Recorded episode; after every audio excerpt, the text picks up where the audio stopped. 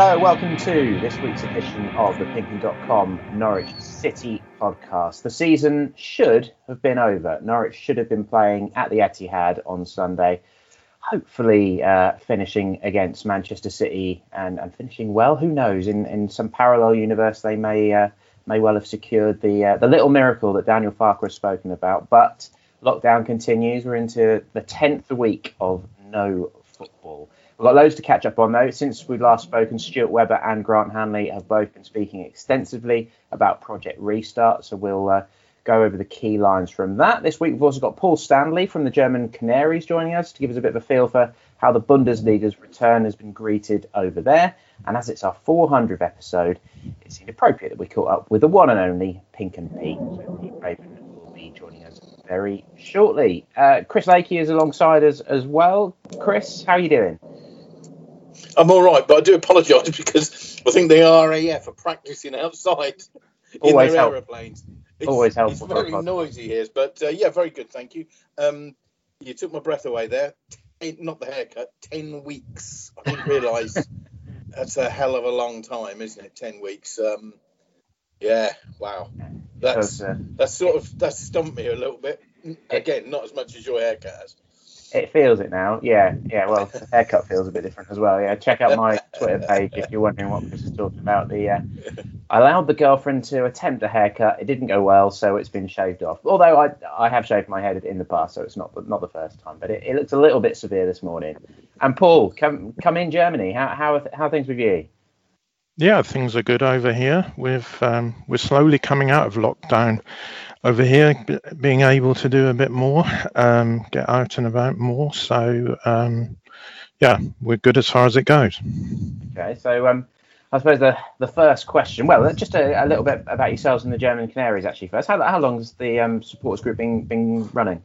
We were actually formed in 2002, so we're one of the older groups. Um, we normally have a, we've got about 20, 30 members, depending on how things are. And um, every year we come over for a trip to Carrow Road. Of course, with um, with a lot of Germans in the squad now, we there's a lot of interest as well in the Premier League. And we also try to get, they've been on pre-season tour to Germany a few times, and we obviously try to get to see them there. Um, and in fact, our last trip to uh, to Carrow Road or to Norwich was the Southampton game, which was the game that then got called off. Um, so I didn't join that, that weekend. I saw it uh, saw it coming a bit, but uh, several of our members were there and um, enjoyed one of the last open weekends in Norwich. Yeah, so you're coming up on 20 years as, as a supporters group then. Absolutely, yeah. And Pete Raven has joined us. I'm pleased to say I'm not the only one who's had a buzz cut in lockdown. your suit, your suits you, Dave. Mine's um, yeah. It was a bit more severe than I wanted. it always does look quite severe at the first couple of days, but it, it's, it, it'll look all right. Um, but yeah, we've just been been catching up with Paul um, about the German Canaries. So, so Paul, where are you? Where are you? I mean, we, we met you in pre-season. It was at um, uh, Lippstadt's ground, wasn't it, where we bumped into you? Yeah, that's right. The Yeah. um, an, an early pre-season game there. Um, yeah, I'm based in. I live in St Augustine, uh, which is near Bonn, between Bonn and Cologne, and uh, I work in Cologne normally. So, um, yeah, that's where I'm based. Who- Who's your sort of closest uh, major team? Uh, FC Cologne. Cologne, uh, are the the nearest one. Um, I've also got a few links to Borussia Dortmund, um, a few people I know there, so uh, they're also one of my more favourite teams. Cologne are top flight at the moment as well, are they?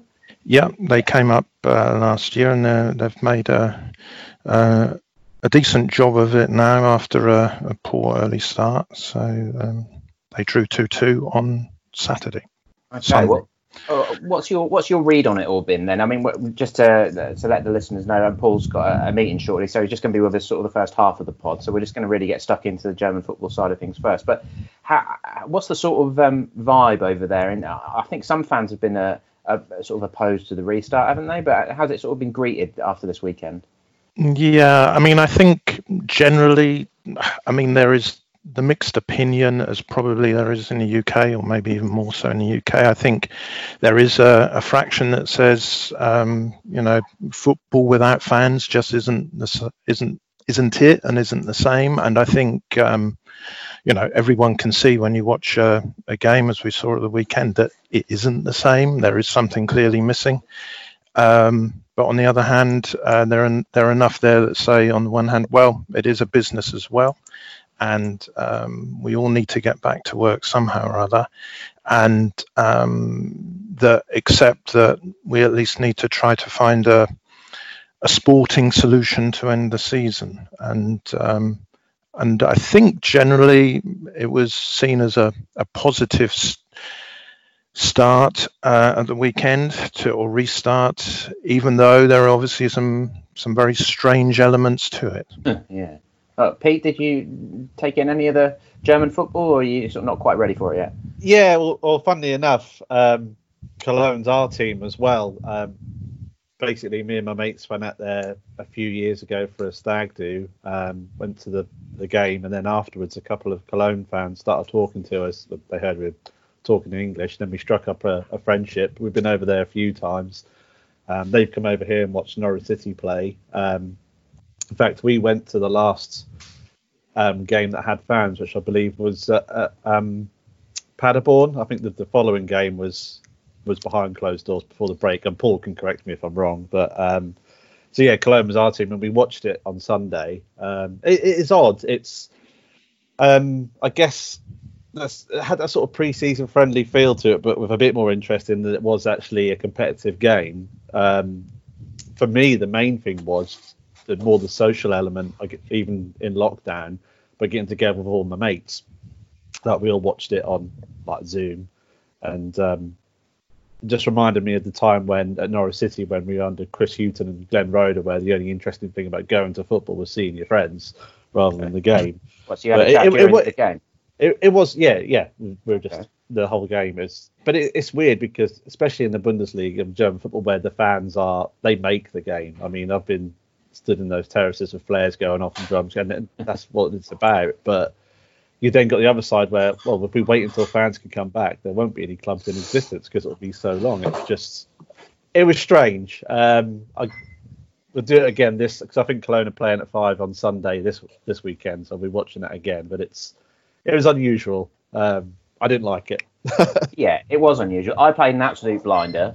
I, I was gonna watch Dortmund um, against Schalke, which of course finished four 0 But instead, I thought, now I'll, let's see how Dennis Srbeny's doing. As you can watch it on BT. Um, so my first game in ten weeks was a nil-nil draw between struggling sides Dusseldorf and Paderborn. Uh, which was great. Uh, played, uh, I think it was 73 minutes, didn't really get any chance of note. Um, he was pretty isolated up front. Uh, Philipp Heise did play on Sunday, though, didn't he, in the second tier? Nuremberg lost 1 0 at St. Pauli. He came on about five minutes. They were uh, already down to 10 men. They ended up losing 1 0. Um, but Paul, you were saying to me on uh, Twitter there is a, an, another couple of links, of course, isn't there? Um, Dario Dumic, who um, came through the academy system, and, and Marcel Franke didn't play there this weekend, did he?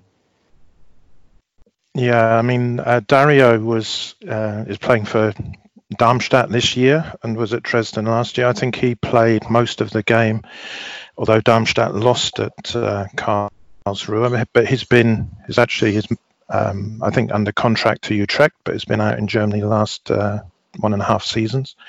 And um, yeah, Marcel's Franke's game for Hanover, that's quite interesting. That yeah. was actually cancelled because obviously Dresden, who they were due to play, have had two um, infections, and um, their local health authority decided that the whole team needed to go into quarantine, so they uh, won't didn't couldn't play last weekend, and also won't be playing next weekend, um, which is the only setback, at least that they've been in, they've had in the first in the top two uh, divisions so far.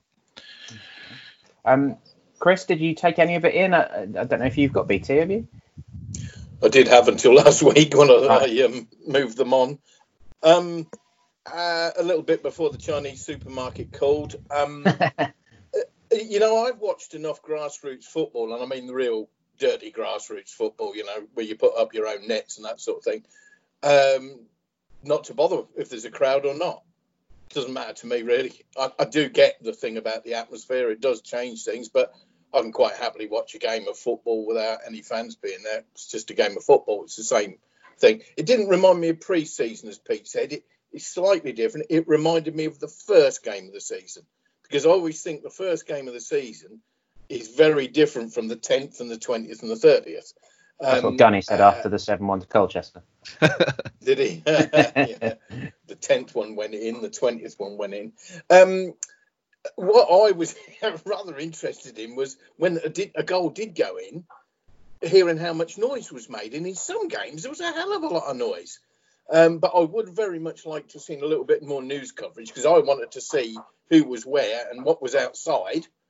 I wanted to see the people. I wanted to see the 300 or whatever it takes to constitute a game. Now, I may have missed that because I was buying tofu or whatever it was, noodles or something. I didn't see anything of that. I mean, I think. No, they... that's what I mean. I, I wanted to know that. Mm. Um, there wasn't any trouble with fans outside the ground. I was, was going to say I was quite pleased to hear, and Paul would probably know a bit more, but being very close to it. You, you see the different angle of the news. It, it seemed that there weren't fans outside. I, I, don't see that as a major issue, to be honest with you. If you police it properly, um, I mean, when Norwich play at home, honestly, all you got to do is stick a couple of barriers up, and once somebody sees a barrier, oh, they stop. Mm. They don't go round it even. You know? Norwich fans are pretty well behaved, aren't they? And yeah. they are very well behaved. So uh, I, I, don't see that as being an issue. There will be one or two. Yeah, Liverpool and Leeds is going to be the, the big potential flashpoints in that, those terms, aren't they? But yeah. but Paul, yeah, everyone seems to have been well behaved, and I think, similar to the noise we've heard over here, it's sort of 200 to 300 uh, people involved. There were media and journalists there, but they were restricted in numbers, that kind of thing. Yeah, there's. Um, I think there's a very strict definition of of who can be in the stadium and who can be, if you like, within the the realms of the pitch. Who can be on the stands, mostly journalists and a few others, and then some stewards outside. And it does go up to a maximum of 300. That's very uh, very organised, as you would expect over here, and um, and there was certainly no trouble with groups of fans trying to to get anywhere near the ground. Any any celebration you heard was from those, you know, the the few people um, associated with the teams within the ground, and um, yeah, I I did feel that there was a bit of pre-season about it, um, but um, I think generally you could see they weren't all fit. Around 75 minutes, the games deteriorated, but it was very much Bundesliga football, but just without the fans around the side. The quality was similar, um, and the teams that were good beforehand were still good now. And um, you know, um, yeah. So that was my take on it. I think um, I you know you have to get used to it but um, i think the um, that it was a as good a start as you could hope for. Yeah i, I found it quite engaging still. It goes without saying it's an inferior product without the fans but i still managed to sort of consume it and find it reasonably entertaining. I mean there it was there was novelty value to it as well wasn't there in terms of um, the, the game that i said that about uh, that, that i watched um, Dusseldorf hit the post, hit the bar, and when you hear the rattle um, of the post, and when you hear uh, a player thumping the ball and things like that, or there was one point where one of the players got a, a, ball absolutely thumped into his thigh, and you could really feel it. It felt like you were maybe a, a little bit closer to the action, a little, a little bit more engrossed in it. Maybe maybe that was just my sort of enthusiasm because I haven't watched much football, but also I, I felt Pete, I don't know if you, you felt this as well, but I felt like the players were, were maybe better behaved and largely weren't really getting too close to the to the referee. They're you know they're not supposed to be spitting and things like that, are they? Yeah, it was it was very well behaved in that sense. I mean, I think Paul's right in that you could tell with like 20 minutes to go that players are starting to flag. It's like that's going to be the difficulty when it starts again over here. Teams are going to have to hit the ground running. There's no pre-season. Um, they've been in what two months now with no training as a squad. It's, it's a long break for them. It's and I guess going back to the, the, the not being no fans outside the ground, it's probably because they're all at home watching the game. Yeah, um, yeah, yeah, quite. The, the, the, the real the real test will be when there's a game that actually decides something, like when Liverpool can win the title or Leeds can go up. Because I, I remember when Norwich went up at Sunderland, I think, and there was a reserve game at Carrow Road, yeah. and everyone flocked there yeah, let everyone in just just because as a celebration for everyone. That's when there'll be a test. But I think the first few weeks, they'll just the, the grounds will be empty and like, everyone will be at home watching it on whatever provider is going to screen every game. I imagine that'll be Sky, and everyone will get a subscription. We'll have to. Yeah, there's a bit of talk about maybe the BBC might get to show some games free to air on live television, but we're literally talking about five. Um, BT and Sky will dominate it, and maybe Amazon Prime will have some as well. Heise was interesting as well. Actually, I hadn't noticed the substitute element of it had actually gone through. I'd heard talk about it, but five substitutes being allowed. Heise was the fifth substitute um, for Nuremberg, but um, they are restricted to being brought on in three groups. So those extra two substitutes you can't then use, you know, in the 91st and 93rd minute to break up play. You've basically got to make two double substitutions. So I think that that's quite a, a clever way of uh, overcoming that problem because people would use it, wouldn't they, Chris? Yeah, it's been used as a tactic for, for a long time. Hugely frustrating for fans, hugely fr- frustrating for the other team, and something that I think football could have sorted a long, long time ago. Mm. Um, it's just one of the things they chose to ignore for some reason. I guess you know there's a concern about genuinely injured players in the 90th minute, and your team's winning two one, and you, you know is he feigning injury or is he not? I, you have to be careful, but yeah, I think it's good to see, and it's good to see that it uh, it seemed to work properly. As long as okay. Norwich have got enough subs. Well, yeah, and they had nine subs as well, actually, in, in the game as well. So it is going to be, you know, very slightly different. But um, before uh, Paul, before we let you go, um, just to get, sort of get your thoughts on the on the Norwich situation. I guess you, are sort of largely used to having to, to watch them from a distance, so you, I'm sure you'll just be as keen as, as all Norwich fans to see them see them back in action. But um, you sort of on board with with Project Restart as as it were. I think generally, yes. I mean, having followed it uh, here in Germany with the Bundesliga, I think it, um, it has shown it can work, um, but it is also obviously very dependent on the situation in the in the country itself. And I know things, um, you know, uh, Germany's a bit ahead in development or the timings on the uh, on the virus and and where th- and Britain has been affected more. Um, so you really do have to look at the environment and the country you're in as to how well it could work. But certainly, you know, two or three weeks ago, the um, the Bundesliga teams were starting to come back and doing this small group training without contact. that I think the Premier League is starting to look at for next week, and um, if they can can build up and continue in the way and set the rules um, similar to the Bundesliga that they feel are right for them, then yeah, I think it, it can work. And it's um, we have to really make the, the best of the situation, and um, you can't have everything as it as it should be, unfortunately, at the moment. So yeah, I would look forward to a start, but obviously only if it's as safe as it can be, as uh, as possible, or as any in any other walk of life. Um, once they do start up. Yeah, well said. Well, top man, thank you very much for joining us. Um, we'll, we'll let you get off to your meeting, and um, hopefully you'll be able to get over to England to watch Norwich again at, at some point. Yeah. I guess this year may maybe isn't looking too optimistic, but um, hopefully we'll uh, at least see you for pre-season in 2021. yeah, hopefully I would look forward to it. Thanks for letting me join and enjoy your chat. Thanks. Top man, look after yourself. Okay. Bye.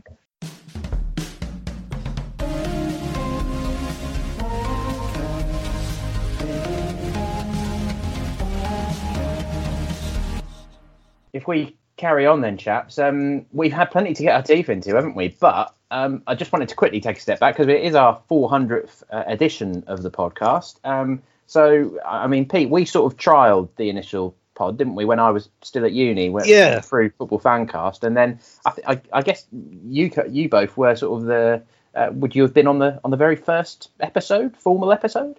Lakey was the host, yeah, and I was yeah. a guest. I believe it. I believe it was following the Wycombe game at the start of 2010, maybe. If memory serves. What the five two game? That one. I'm not. It was one around New Year's because I'm sure we started in the new year and we did it on an old video camera and just took the audio out, all very uh, te- was that when we tech. used to put? that was when we used to put the uh, the um, something on top of a load of old telephone directories.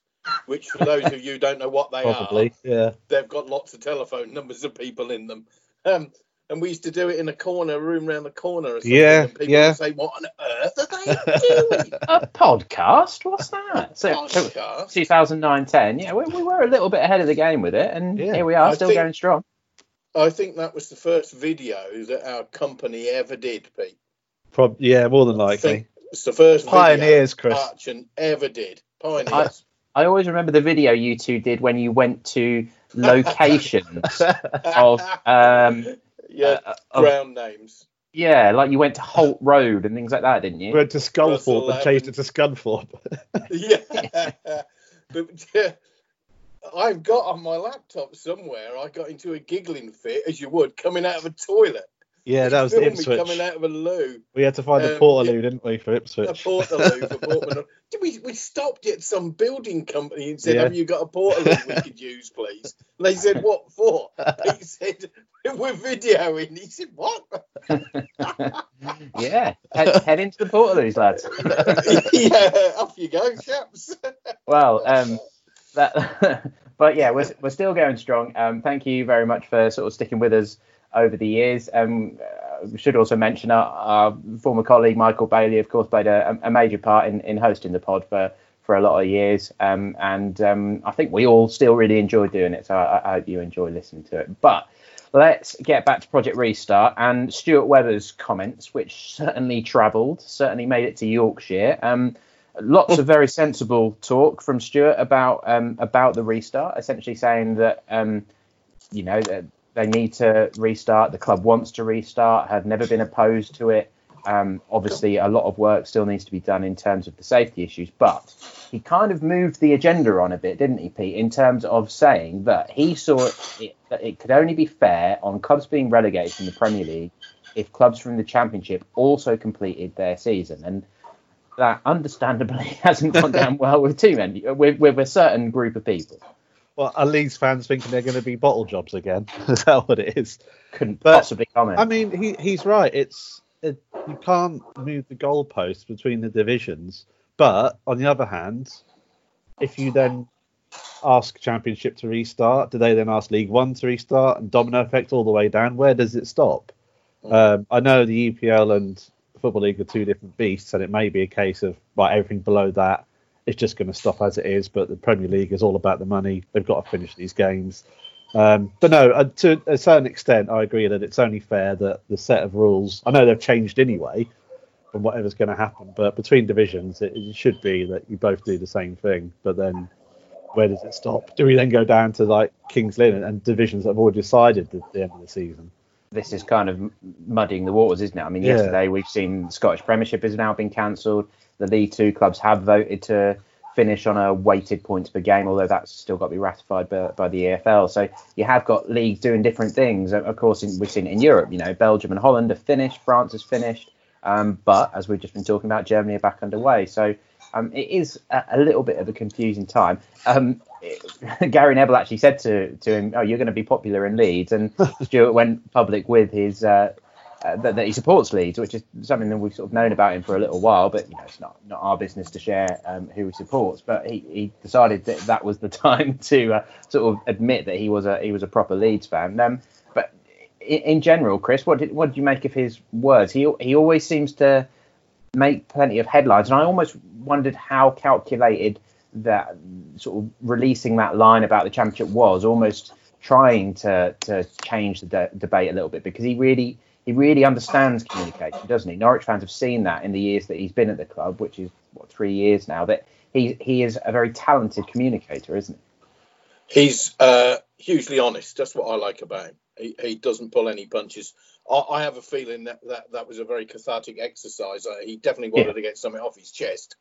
Um, I don't know him particularly well, but I like listening to him because he has a job to do. I mean, he's pointed this out quite a lot. Look, he's looking after Norwich City. It would be a bit daft if he didn't look after Norwich City's interests.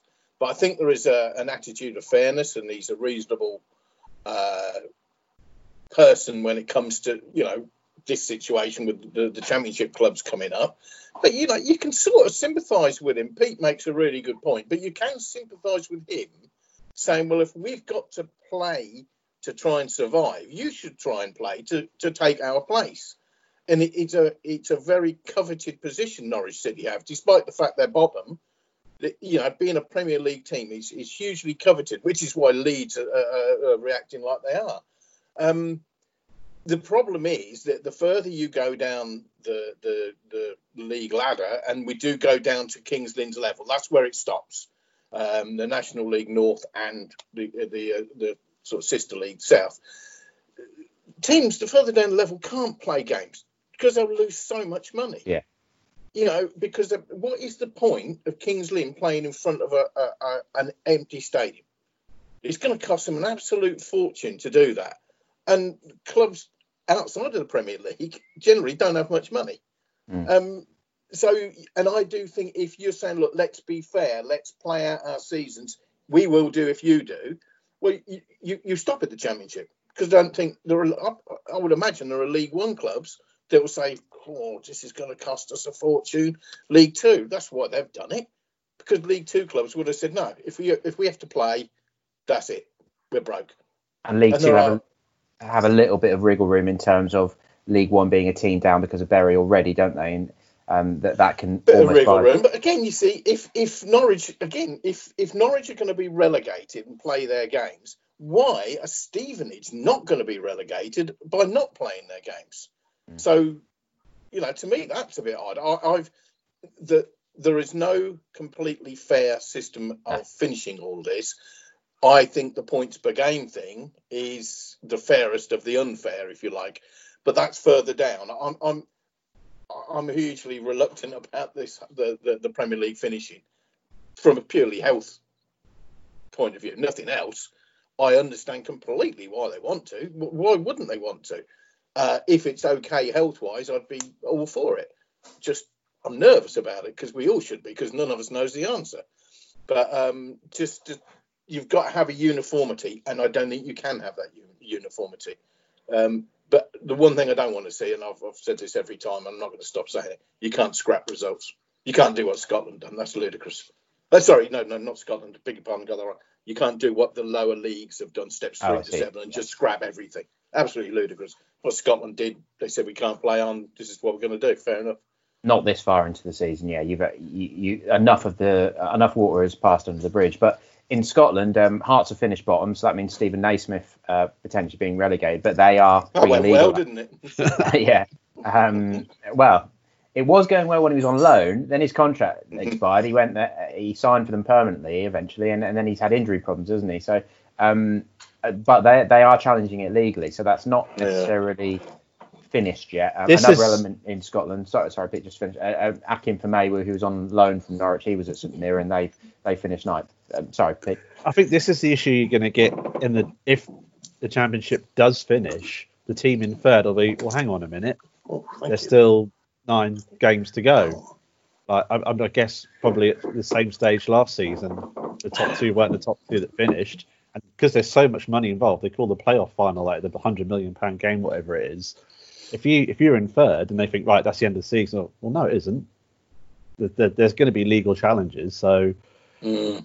but again, you can championship clubs afford to play games in front of empty stadiums? Yeah, I think once you get I, I to the top the further end you go down that table, the, the more yeah. difficult it's going to be. The for, top for end of League One is when you start to get some of the bigger clubs, don't you? You've got your Southampton, uh, sorry, your Sunderlands, your Portsmouth, uh, your Ipswiches. Um, who you know have got uh, who are bigger and they are you know still chasing promotion and they're going to go after it. But also in League One, you've got clubs like Accrington and Rochdale, haven't you, who aren't going to be um, as keen to get going because they're mid-table. It could cost them money. So, but this was always going to be the case. I remember from minute one when the suspension was confirmed. Me and Paddy did a Facebook Live uh, video, and when we were still allowed in the office all those weeks ago. And um, at that time, we were saying you're never going to get all clubs to agree on everything because there is competing interest. And I think yeah, uh, Webber wasn't the only one this week. I think the the Watford chief executive chairman, the Brighton chairman have have said, well, of course we've got self, uh, self interest involved in this. We're, Stuart Webber is doing what is best for Norwich City, and of course he will do. Paul Barber will do the best for Brighton. That's that's just how it goes then it was sort of it sort of moved on as well, isn't it, in terms of Grant Hanley um, giving the player side of things. Um, and essentially, he he was saying that the Norwich squad are, are, mostly up for it. They are sort of fine with the initial stages of returning to training, but uh, worried about the return to full contact and still needing plenty more evidence as to whether that's safe. Um, Pete, what have you made of Hanley's sort of representation of the players as as the captain? Really, he, he seems like he's taken that responsibility on um, with with a bit of vigour. Well, I mean, if I put myself in their position, I, I, I noticed that Darren Eadie spoke about it in the um, the debate last week. Is there will be that doubt when you're asked to play. Um, hasn't Troy Deeney come out as well and said, yeah, well, if it's not safe and, and, I get if I don't get paid, then I've been broke before, then so be it. It's like the health of a lot of these people have got young children and obviously seeing families as well, so that there is going to be an element of it. If, if for example, if we we were all told, right, you all got to go back to the office tomorrow, how many of us will be, well, hang on, I prefer to work from home. I, don't think it's safe. It's whether their views are being listened to and are they being leaned on. Um, there were a few notable absences from the Bundesliga at the weekend, but I wondered if that was people just saying, I'd rather not play. Um, although for Cologne's defending the, the second goal they conceded, they were doing social distancing. If you watch it, yeah, he just runs through half the team and no one yeah. near it. So, um, is that when um, he dinked the ball over the keeper? No, he just he just basically ran through the middle. Everyone just got out of his way. So, but that was towards the end of the game when they were flagging. So it's yeah, it's I can I can see their concerns. It's and you and this whole thing about the Rebel Six. Well, no, it's not. They're putting the health and the lives of people first, which is what it should be. I yeah, mean, uh, the, the, thing is, and Norwich are in that position where we were one home tie away from a Wembley appearance. We hadn't lost it. We'd lost Liverpool at home this year. That's it. We've beaten Man City at home. We've beaten Leicester, and you can't tell me that we would have beaten Man City in an empty stadium. That crowd pulled that team along that day. And Farke always calls it his living, the the team's living room. Yeah, it's like I know we're not going to be there for a while. I can't I can't imagine us being back at Carrow Road this year, and maybe not even like the whole of next season. But it's yeah, it's just the, the the players and they, they want the fans there as well. But I know they can't be there. It's just this whole when we've still got hundreds of people dying every day. It's like think about have it like is, does football really need to come back that badly? I mean, everyone watched the Bundesliga because no one's seen football for two months, but that will die off. People think, well, I've seen enough of it now. Yeah. It's yeah, it's if I was a player, if I was a player, I'd be very much against it. Uh, you make a good point about the TV as well, Pete, because I don't know about you, but I mean, I think the Premier League is a good league but I see some fixtures and I look and uh, it's on TV and I think, not a chance. Burnley not Palace. a chance. Oh, Norwich, and... Norwich Burnley for the for the neutral. Who's going to watch that? Yeah, that's what I mean. There are games you look at and think, no chance. So if we're going to be absolutely blasted with live football matches for a few weeks, I, I, I wonder what the audiences are going to be like because I think people just get bored with it being on all the time. And then when you do see basically a crappy fixture, you'll say, no, no chance. Yeah. Yeah. Who's going to watch, as you say, Norwich Burnley, apart from Norwich and Burnley fans? Which, you know, it's not going to keep a, a broadcasting company alive, is it? No. No. And there's big uh, elements of that. I mean, by getting the season played, they basically halved the rebate to broadcasters to 340 million. Which um, yeah. I listened to Kieran Maguire, the football finance expert, who's got his own podcast. He was saying that uh, the majority of that would be overseas broadcasters who wouldn't particularly be interested in, in showing all the games behind closed doors. They're you know only really interested in, in the big boys. Um, the neutral grounds largely has been kicked into touch now. Um, Webber did say that that wasn't something that um, Norwich had ever specifically want uh, been opposed to, but um, that's because they you know they want to play at home in front of their their fans. Um, the Premier League seems to be working through that. But an interesting element that I've heard in the last few days is that the sponsorship. Of course, you have the advertising hoardings all around the ground, and big mm-hmm. rebates would be owed to them if there's not going to be any. Um, you know, if the eyes aren't going to be seeing those boards essentially. But if you know all of Norwich's five home games were shown, then you know those sponsors potentially could be happy with with what they're getting out of the deal. From true crime to football, Brexit to folklore. For more great podcasts from Archant, head to audioboom.com slash channel slash Archant. But things sort of moved on on Monday, didn't they, Chris, in terms of the step one of the return to training protocol which um, takes all the fun out of it. Um, but um, so essentially, we're expecting Norwich back in training during this week once testing's all sort of concluded, and and and then it's it's it's really easing into things, isn't it?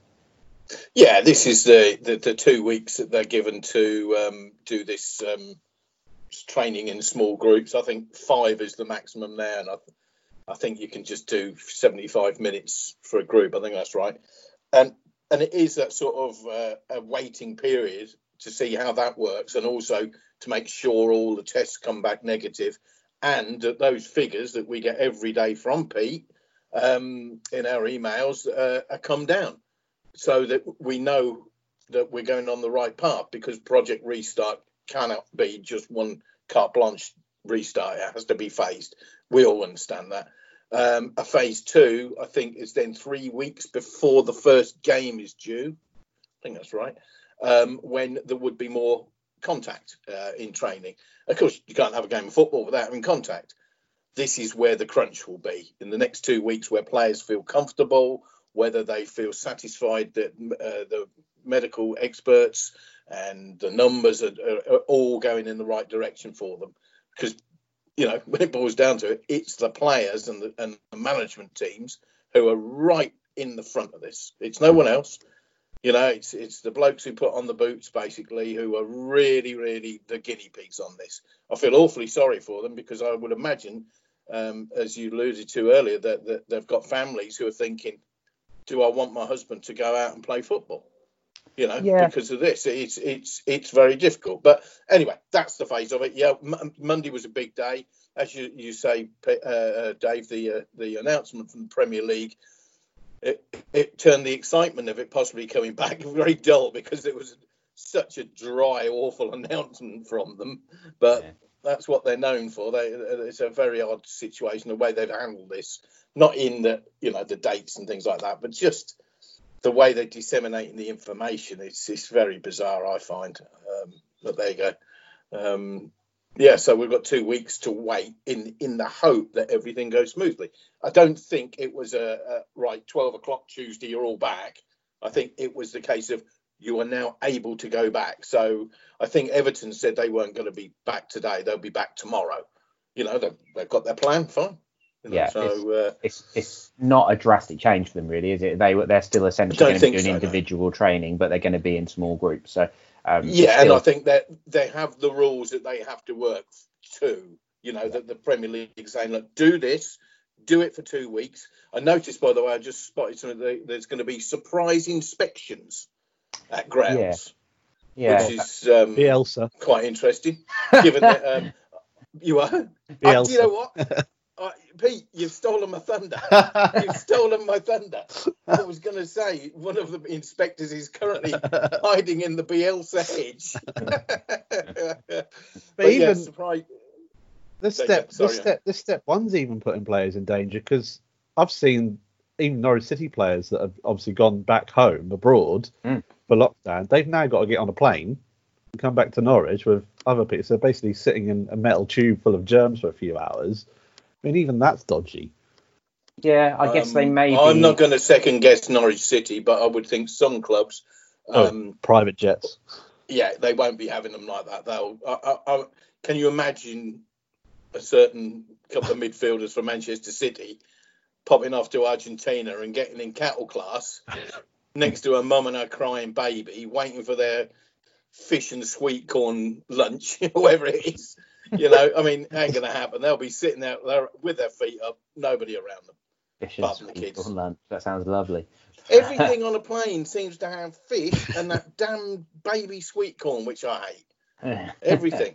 hate right. aeroplanes. Yeah, I mean, Drmic has been in Switzerland, Trybull, Vrancic, Leitner, even Daniel Farke. They've been back in Germany, haven't they? So um, uh, they've they've all in in the last week or so, I think, have been trying to get back to the country, get back in place, and now it's going to be regular testing. Uh, you know, with these training protocols, there will be extensive hygiene. You know, disinfecting literally the pitches, the balls, the uh, cones, everything that they're doing. There's going to be a lot of boxes they've got to tick. The canteen still won't be open. The changing room still won't be open. So this isn't, you know, the the, the starting gun on on them returning to normal life. It's really them easing back towards things. But um, it at least gives you the feeling that, that football is is sort of on the way back. But um, yeah, otherwise we have had a little bit of, of transfer potential news, haven't we, Chris? Which you were dealing with back end of last week. Uh, the young lad Sebastian Soto, who Mm. um, Bild, which is obviously a massive um, newspaper in, in Germany, report that Norwich are, are signing him this summer when he's out of contract. Um, he's a, an American youth international, but um, he's he's with Hanover. Big things are expected, but um, seems to be potentially work permit issues which are which are holding it up. But um, that sort of came out of the blue a little bit, didn't it? It did, um, and it, came a few days after there'd been a, a transfer rumor about two American brothers, um, who both have played, or one of them certainly played in the same youth team as, as uh, Soto. Um, that surfaced that, that, that Norwich were interested in them. But then it turns out that they're likely to uh, be signing Soto. I think that, that he was due to have played in. There, there was an agreement he would play for the US senior team in two internationals in the recent in recent weeks. I think one might have been against Wales, and Holland and Wales. he w- it was Holland and Wales, I think. okay. So he would have then uh, been eligible for a work permit. Um, they, those games didn't get to be played. He didn't get eligibility, so Norwich have now got to loan him out somewhere whilst they sort out. Obviously, you know it's it's just a bit of bad timing, but most unfortunate that nobody can um, um, legislate for. Um, somebody did ask me why he was allowed to play in Germany. I think they might have just forgotten a thing called Brexit. That might have something to do with it. I don't know, but you know that's one of the things we voted for. Complicates things, doesn't it? Yeah. Um, so we'll see whether they get that ironed out. Um, but I mean, Bild literally reporting that it's happening, so nothing confirmed. Goal machine, the club. lad is, by the way. His age levels for goals. Yeah, well, this is the one that really caught my eye. Uh, the Under 20 World Cup 2019. The top scorer was Erling Braut Haaland, uh, who's, of course, absolutely destroying it for Borussia Dortmund at the moment. He is an incredible talent, probably He's a to be that a uh, world leading player. Second Yeah. top scorer in that tournament was Sebastian Soto with four goals for the USA. So yeah, he obviously has some talent. Um, the Booth brothers, who you mentioned, one of them's at Bayern Munich, isn't he? The older one, I think Yeah. it was Zach, is at Bayern Munich. So um, that Norwich already signed a defender who featured in the FA Youth Cup run this year, Jonathan Tomkinson, who is a very athletic centre back, um, has signed up to the same agency that Ben Godfrey is with, which is uh, which involves Ferdinand brothers. So he could well be a talent as well. So it's it called seems, the centre backs agency. Then yeah. Um, well, they're, they're, they've got some quite big names on their books. I think Harry Maguire is their their. Um, centre back. you. So, um, they've got uh, Michael Keane as well. Everton, I think he's another one. The Murphy, that, who who, you know not not Can be converted. um, so there's there's real potential but that that Norwich are looking at um, American markets. So that's that's a name to remember. Um, Yeah. But I, I think transfer news at the moment, Peter, it's just sort of you take it with a little bit of salt, a pinch of salt, don't you? Because who knows what the transfer market's going to look like. Yeah. Um, Hanover didn't play at the weekend. I don't know if they're playing this weekend. I think if they are, there'll be a few interested Norwich City fans will watch that. But also, what happens on June the 30th with contracts if we're still playing football? Yeah, uh, it seems um, that they're happy to just allow them to get on. I think um, UEFA have given the go-ahead for clubs to extend contracts where need be. Um, you know, Stuart Webber spoke about Ondrej Duda and about they would need to come to an agreement with Hertha Berlin, essentially. So um, uh, the the issue would be is that the Premier League clubs all have a squad that were registered at, at the start of February after the transfer window, weren't they? So Norwich um, slightly tweaked their 25 man squad. I think Louis Thompson dropped out of it because he was on loan at MK Dons. Duda and Rupp came into it, for example. So I think with those squads already being registered, with the um, FIFA regulations uh, uh, restricting the amount of transfers within a season, I think uh, largely it's expected that those things will continue. If you, I mean, Norwich are fortunate, aren't they, that you know Tettey isn't out of contract anymore this summer, so they haven't got any big issues uh, other than Duda. Um, but if a club had a player who was still in contention to, to start a first team game, then they could uh, extend that contract until the end of the season, uh, whatever that may be, you know, to the end of August or whatever. Um, because we're, we're looking at that situation, aren't we, where there's going to be a very short turnaround between the seasons, potentially even three weeks, a, a Yeah. month, something like that. So it's it's quite literally unprecedented times, isn't it? I mean, you say about the fans not being bothered about transfers. There is this danger of, especially after all the hard work that, especially Norwich City have done with getting back on board with the fans and being as one, there being a, a disconnect if we never get to go and watch these games. Mm. If it is just going to be on our TV screens, it's then going to like. I noticed that um, Longcom Norwich are selling face masks and half the profits are going to flags. Well, when are we going to see those again? It's like we don't want to Yeah. do what they do in South Korea, but um, Oh, that's brilliant. Oh, that's feeding in the I've- noise. I've seen a football match in South Korea and I can't tell the difference. but if if if, if this is like another year of this, is how, how are we going to fit? Like eventually going back to Carrow Road will be there'll be a pitch invasion when there's a throw in because it hasn't been for so long. Mm, But is Yeah. it going to be a trouble of like the club just going to exist on your TV screen for for a while? A very good point. Yeah, that that connection could be worn away to a certain extent, but yeah, I, I, I- think that they'll be so eager to get back that that will soon be overcome. See your point, Pete. Maybe the casual fan might be lost, but um, no, I, I can visualise quite a few supporters who I know who will be. They'll be there for a three o'clock kickoff. They'll be there 24 hours ahead, so they can be the first into the ground. I was the first back. They'll be loving it. They, they, they won't. That place will not be. There won't be any spare seats. But when we e- play e- a, a proper game. Even like I mentioned like earlier about one game away from Wembley in the FA Cup, what happens there? Is it do they just continue the competition but a a, a smaller ground? There's no point pl- playing in an empty Wembley and. Can you imagine your team getting to the final and not being able to go? It's just Yeah, but, but imagine if you were a player, you dream of playing in Yeah. the FA Cup final at Burton. that would be the most Norwich City thing ever, wouldn't Yeah. it? Um, Yeah. just, just, to, just to follow on from all those years of not being able to go into Europe as well uh, Yeah. in, the, in the 80s. But yeah, I, I'm I I've got a sneaking feeling that by the time they start the season, which you know could end up being October or something, that they that maybe will have more freedoms and it'll almost be left up to people to decide whether they want to take that risk themselves. Maybe in the same way that it's going to that will be there for the players to a certain extent at the moment, but you know, who who knows? We're, we're we're really having to look into a crystal ball to try and guess that one, aren't we? But um, we shall see. Interesting times. So I right, guess thank you you. boys would have to be disinfected as well if you're covering the games. Well, that, They, yeah, they always are. It, it's something that you know uh, is very much in our minds of you know being a, a little bit concerned about it. But Well, I- I've had a conversation with somebody this morning about the what, what we have to do about photographers and, and writers going into grounds to cover games. Um, because I wouldn't imagine you can go in without being tested. exactly, Um, yeah. so you know, uh, there is a lot, there's a lot of uh, stuff to be done yet, even with us. And, and frankly, we're, we're bit part players in the bigger picture. Yeah. Um, but uh, for us, uh, being selfish as a company, it's hugely important. So um, Absolutely. look Um, after yourself, Dave. Just be there.